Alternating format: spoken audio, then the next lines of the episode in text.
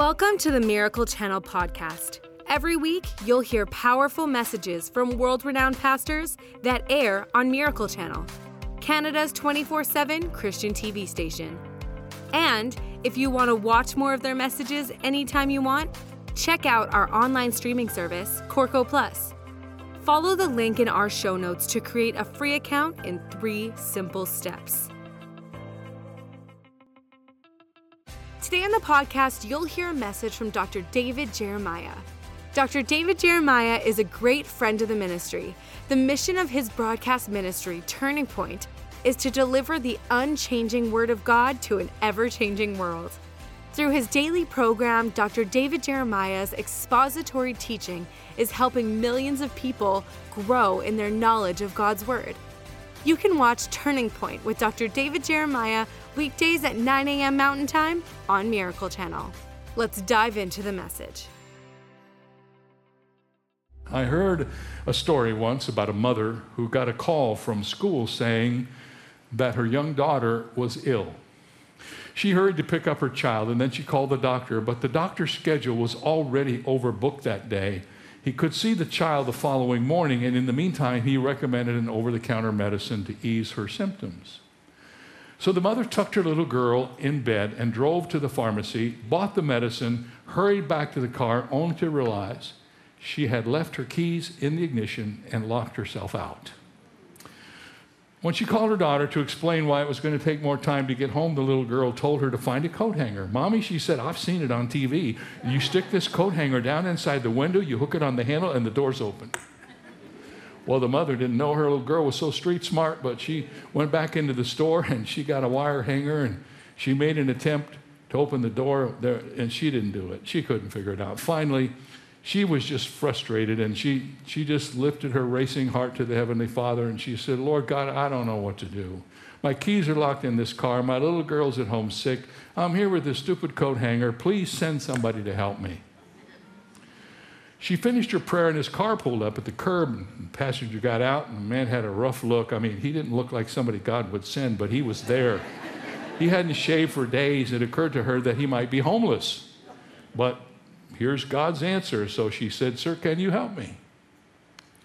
What's the problem? He said. Well, I've locked my keys in this car and I've got this coat hanger, but I don't know what to do with it. He said, Lady, let me have your coat hanger. After bending the hanger and inserting it down inside the window glass, he opened the car door. Pretty scary thing that people can do that. The mother was so overwhelmed that she threw her arms around this scruffy old guy and gave him a hug and she said to him, You're such a good man. You're such a good man. He said, Lady, I'm no good man. I just got out of prison this morning. As he walked away, the mother lifted her hands up to heaven and said, Thank you, Lord, you sent me a professional.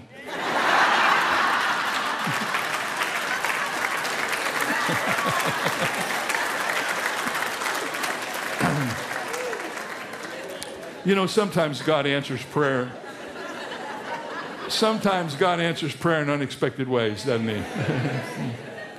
in fact, overcomers in our warfare against Satan always deal with the issue of prayer.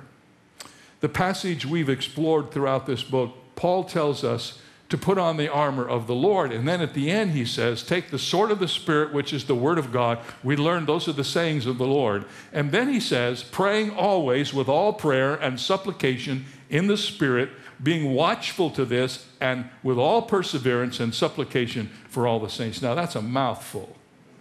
But prayer is our line of communication, our secret lifeline that connects us to our leader.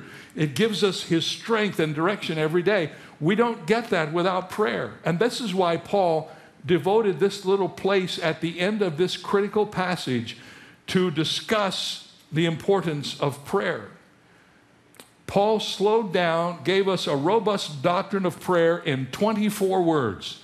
24 words in that verse, and we have probably the most important passage of prayer in all the Bible. Let's begin by looking at the persistence of the overcomer's prayer. Notice what it says praying always. Now, what does that mean? I mean, the Bible says men ought always to pray and not lose heart. Do we walk around like zombies, oblivious to our surroundings, mumbling mantras under our breath, praying always? No, it means we're always in contact with God. It means, like soldiers on the battlefield connected to their commando with the radio, we're in touch with God. This is how we maintain our connection and learn to live in fellowship with Him. If we live this way, we won't have to begin each prayer like this Oh God, we come into your presence. No, if you're in His presence, you can't come into His presence. Lord, we come into your presence. If we live with an attitude of prayer, we're always in His presence. A vivid example of praying always is in the character of Tevye, the struggling Jewish milkman in the classic stage play and film, Fiddler on the Roof. As he works and interacts with his family and neighbors, he carries on a running conversation with God. He's, he's chatting with him like a friend. He talks about whatever comes into his head his daughter's getting married, his lame horse, his poverty, his dreams.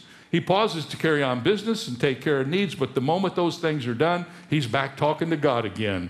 It's as if his life is his prayer, and the everyday things he must do are just islands in the stream that flows continually from his heart to God. Praying always means to always be in touch with God. You know, sometimes you don't have time to get ready to pray. If you see a car coming at you through the intersection, you say, God help. Well, you better be in good fellowship with God when that happens because you don't have time to confess your sin and get things right when the car's coming at you, right? So, always being in fellowship with God. But it also means to pray persistently. God wants to teach us the persistence of prayer. God doesn't work on our time schedule. Did you know that for God, everything is in the eternal present? So God isn't waiting, it's all in the present.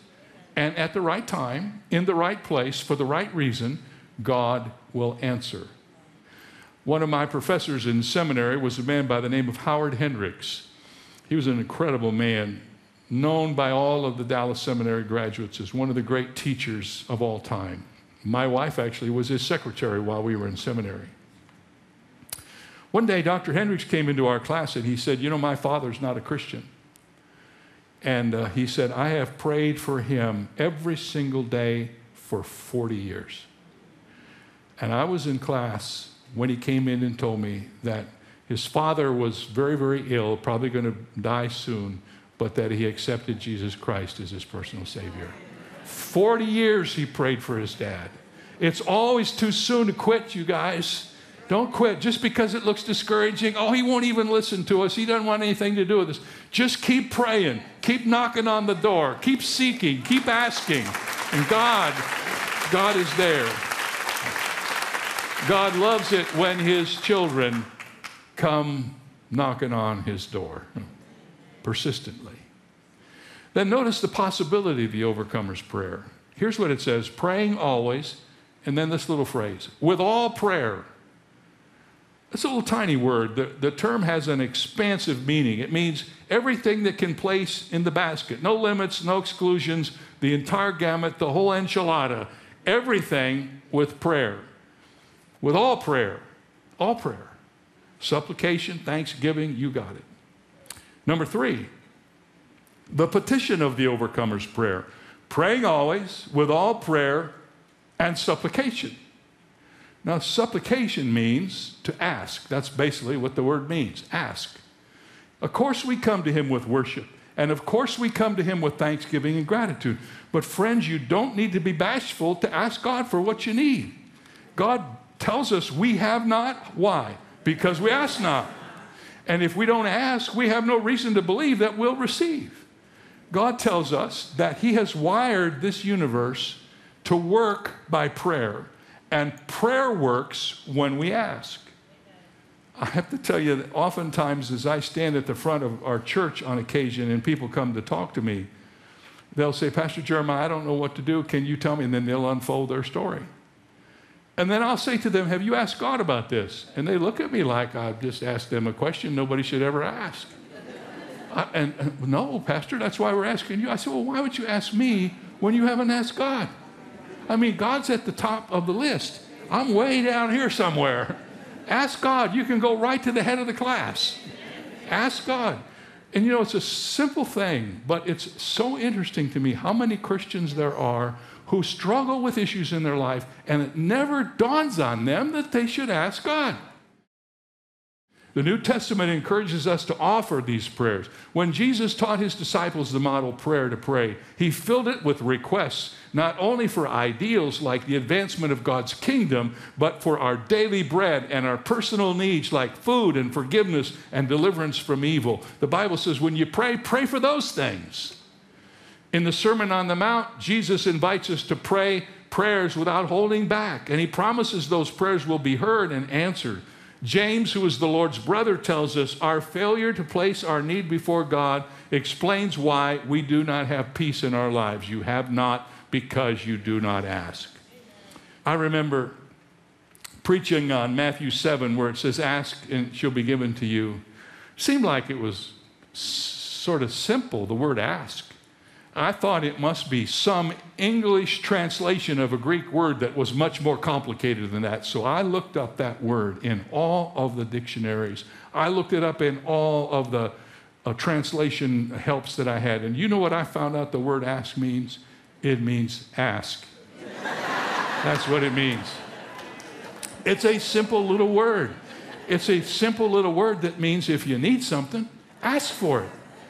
You know what? Our kids don't have a problem with that. Our grandkids don't have a problem with that. I heard a story about a little boy who went to bed one night. His father was home taking care of the kids, and his father wasn't, wasn't used to the bedtime routine that most moms are pretty familiar with. So his father was downstairs. He thought the children were in bed and he could enjoy his television program. Pretty soon he heard his little boy at the top of the stairs saying, Daddy, I need a glass of water. So he goes up there and he gets him a glass of water. A few minutes later, guess what? Daddy, I got to go to the bathroom. So he goes up. And this goes on two or three times. Daddy, I need a glass of water. Finally, the, the father had had it. He said, Young man, you get yourself back in bed. Don't you let me hear your voice again. The next time I hear your voice, I'm going to come up there and give you a licking. I'm going to come up and give you a spanking. It was real quiet. Then he heard his little boy say, Daddy, when you come up to give me a spanking, could you bring me a glass of water? I mean, you know, that's the way it is, isn't it? That's the way we are. Our kids can teach us a lot about being persistent. Amen? Amen. And you know what? They're not embarrassed. They don't have any embarrassment. God wants us to be to Him as our Father, as our children are to us as their Father. Ask for what you need. So, the petition of the overcomer's prayer. Then let's notice the power of it. The power of the overcomer's prayer is in the next phrase praying always with all prayer and supplication in the Spirit. What power drives our prayer? It is the power of the Holy Spirit who lives within us. The Holy Spirit wrote the Word of God, and it's the same Holy Spirit who lives in your heart and lives in my heart. And because He's the one with the Father, because of this, he knows your intent when you pray. He takes your fumbling prayers and reshapes them to reveal the deepest needs that are underneath the surface of your words and presents them perfectly to the Father in heaven. Isn't that incredible? The Bible says in Romans 8, the Spirit helps us in our weakness, for we do not know what we should pray for as we ought. But the Spirit Himself makes intercession for us with groanings which cannot be uttered. Now, he who searches the heart knows what the mind of the Spirit is because he makes intercession for the saints according to the will of God. When you pray, the Holy Spirit is involved. And here's the beauty of prayer who is prayer addressed to? To the Father. Who prays the prayer? You do. Who's in your heart? The Holy Spirit. Where does the prayer go next? It goes to the Son of God who is at the right hand of the Father making intercession for the believer. Did you notice that the Holy Trinity is involved every time you pray? The Holy Spirit in you, Jesus Christ interceding, and the Father on the throne. Hallelujah.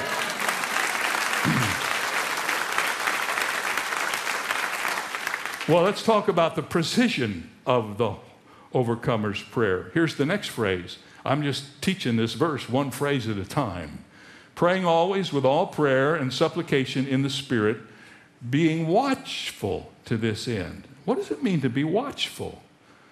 Well, maybe it means to be awake. Did you ever fall asleep when you were praying? Come on now. It's all right to be honest. I'm not telling anybody. Paul transitions from describing the Christian's armor to the subject of prayer. Notice how he retains this military imagery. He does this because we face a real enemy. To be up and awake means the battle is engaged. To be watchful means we got our eyes open. Overcomers will understand that the enemy wants to attack you with distractions and doubts and temptations so that you don't pray. So guard your prayer time. Keep your prayers constantly flowing.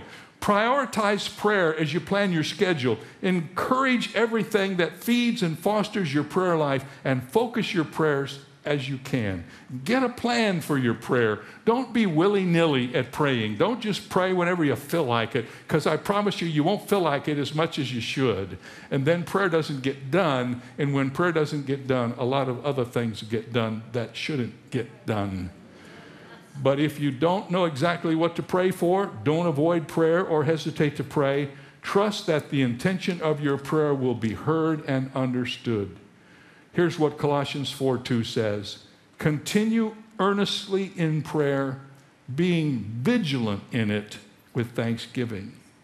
And then notice number six, the perseverance of the overcomer's prayer praying always with all prayer and supplication in the Spirit, being watchful to this end. And it says, with all perseverance. to pray effectively is to persevere, no matter how soaring or earthbound your prayers may feel.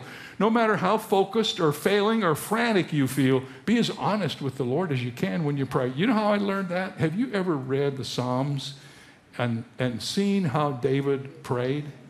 I mean, he prayed honestly. He prayed, Lord, how long? Are you going to wait before you answer me?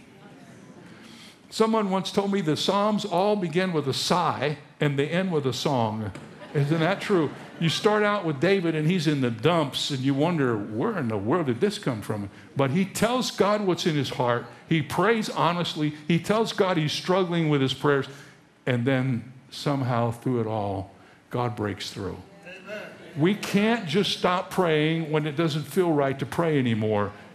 I tell, I tell myself this a lot of times, Jeremiah, you got to soldier through, man. You got to keep going. You got to pray even when you don't feel like praying. Because if you don't pray when you don't feel like praying, there'll be a lot of times when you should pray that you don't pray. And that's what I'm saying. Be persevering in your prayer. And then the purpose of the overcomer's prayer. Here's what it says next praying always with all prayer and supplication in the Spirit, being watchful to this end with perseverance and supplication for all the saints. Pray for all the saints. When we pray for each other, everybody in the body of Christ is praying for everybody else in the body of Christ. And although I may be praying for you instead of for myself, I don't need to worry about my needs being met because while I'm praying for you, you're praying for me. This is called reciprocal prayer. And Paul said, praying always for all the saints. If we all did that, we'd never have to pray much for ourselves because we'd know everybody else is praying for us and we're praying for them. How many of you know life gets so much better when you get your eyes off of you and get your eyes on God? Somebody once told me that the best definition of humility is this humility is not thinking less of yourself, it's just thinking of yourself less. you know, and sometimes we need to do that to pray in humility before God. Well, Let's look at the practice of the overcomer's prayer. Are you prepared to pray effectively? Do you feel confident in your ability to pray as you should? If not, don't give up. Prayer is something you can learn. You can learn to pray. I learned to pray. You say, Well, I'm pretty awkward at praying. I remember one of the great things when people get in a small group, usually somewhere along the way, people pray. Sometimes they have a time at the end of the, the small group where they have a little prayer time. And I, have been so many guys, especially, who'll go to a small group with their wife and they never prayed out loud in their lives. And the thought of it terrifies them. The thought that somebody's going to put them under pressure in a small group, or you go around in a circle and it comes your time and you, you don't know if you're going to live through it. And we try to say, well, if you don't feel like you want to pray, just tap your neighbor and, and they'll pass you by. But then uh, I have to tell you, on more than one occasion, I've had guys tell me, come and tell me, like they just, like they just won the Olympics or something. Dr. Jeremiah, I was at a small group last week and I prayed out loud for the first time, and I got to tell you, it was unbelievable. It was unbelievable. How do you pray? You just pray. Pray the best you can. Lord, it's me. I've heard all kinds of prayers. Lord, it's me, and it's, here I am again. And I love those prayers because they're so honest and they're so real. They haven't learned Christianese yet, so they pray. They pray in normal terms, like I think God would rather have us pray. You get what I'm saying? So here's Paul's instruction to us. At the end of the armor of the believer, after he's told us we're to take the sword of the Spirit, which is the word of God, and wield it against the enemy, it's almost like he takes a step back and he says, Oh, by the way, praying always with all prayer and supplication. This is how to prepare yourself for communication with your commander as you engage in life's daily battles. You're going to go into the war tomorrow when you get back home. You're going to face the challenges of the secular group out there that hates God, hates Jesus, and probably doesn't think too highly of you. But before you go out into that world, go down into your prayer closet. Make sure you're in contact with Almighty God. And then you don't go out there by yourself. You don't go by yourself, you go with Him.